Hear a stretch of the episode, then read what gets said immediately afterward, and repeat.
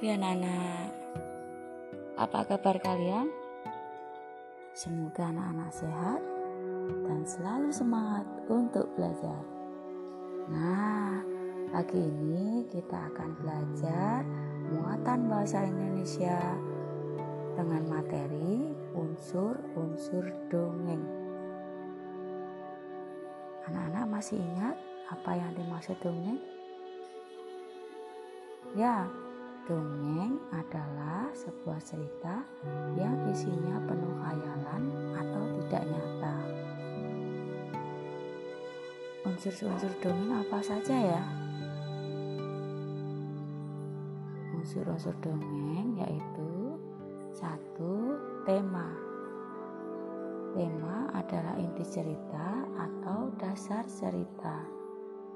Dua, tokoh Tokoh adalah pemeran, pelaku, atau pemain di dalam sebuah cerita.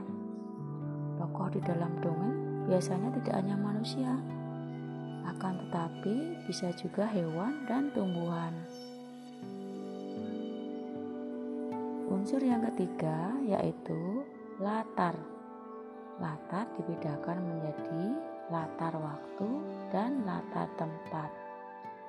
Contoh latar waktu seperti di hutan, di rumah, di halaman, dan di kebun. Yang berikutnya adalah latar tempat. Latar tempat adalah tempat terjadinya cerita. Contohnya pada pagi hari, pada siang hari, sore hari, ataupun malam hari. Unsur yang kelima yaitu alur. Alur adalah jalannya cerita atau disebut juga rentetan peristiwa pada sebuah cerita. Alur bisa dibedakan menjadi alur maju, alur mundur, ataupun campuran. Unsur yang terakhir adalah amanat.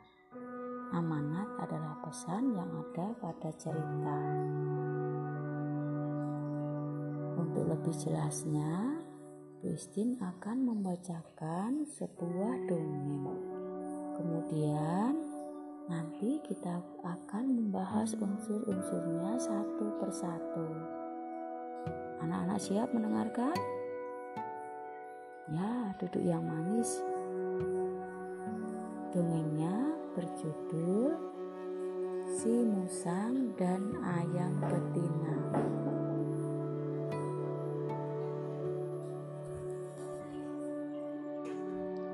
Suatu hari di senja yang tenang, hiduplah seekor ayam betina yang sedang mengerami tiga ekor telur yang akan menetas. Sang induk ayam itu sangat sayang dalam telur tersebut. Dari kejauhan muncullah seekor musang yang ingin segera mendekati kandang ayam itu. Namun, sebelum menuju kandang ayam, si musang harus menaiki sebuah pohon besar. Tapi sayang, musang tidak bisa memanjat pohon itu. Akhirnya akal bulu sang musang pun muncul. Ia perlahan-lahan menuju pagar terdekat dengan kandang ayam itu. Lalu ia berkata, "Hai ayam, aku membawa pesan dan sesuatu yang maha penting dari sang raja hutan. Bukalah pintumu, cepat ayam." Pinta si musang ke induk ayam. Ternyata ayam tersebut sudah mengetahui terlebih dulu bahwa musang sedang mengincarnya. Ya Musang, tunggu sebentar. Aku juga ada pesan dari serigala sahabatku. Dia punya sesuatu untukmu. Sebentar ya. Serigala, serigala, kemari sini. Kata si induk ayam tidak mau kalah sama sang musang. Si musang pun langsung berpikir, wah Ternyata dia sahabat serigala yang jadi musuhku. Aduh, aku harus pergi nih. Si musang pun segera meninggalkan kandang induk ayam dan tidak kembali lagi. Akhirnya, induk ayam dan telur-telurnya selamat dari akal jahat si musang yang mempunyai niat jahat untuk memangsanya. Bagaimana anak-anak? Anak-anak kira-kira sudah tahu belum unsur-unsur dongengnya tadi? Yuk kita bahas satu persatu. Yang pertama, tema. Apa ya tema dari dongeng tadi? Ya, bagus. Temanya yaitu gunakan akal pikiran kita dalam menyelesaikan masalah. Dalam dongeng tadi, induk ayam menggunakan akalnya dengan apa, Nak? Dengan pura-pura bahwa ia temannya serigala. Padahal serigala itu siapa, Nak? Serigala itu musuhnya si musang. Nah, akhirnya si musang pun jadi takut Lalu ia pergi meninggalkan induk ayam dan telur-telurnya.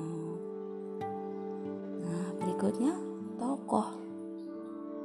Siapa pemeran atau pelaku dongeng tadi, Nak? Ya, pelakunya adalah si musang dan induk ayam. Berikutnya latar Latar waktunya di mana ya nak ya? Atau kapan ya nak? Latar waktunya yaitu pada suatu hari di senja yang tenang. Kalau latar tempatnya?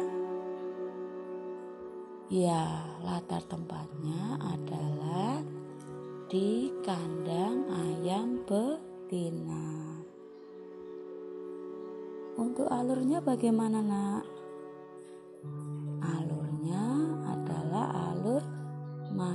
Majunya. Yang terakhir amanat.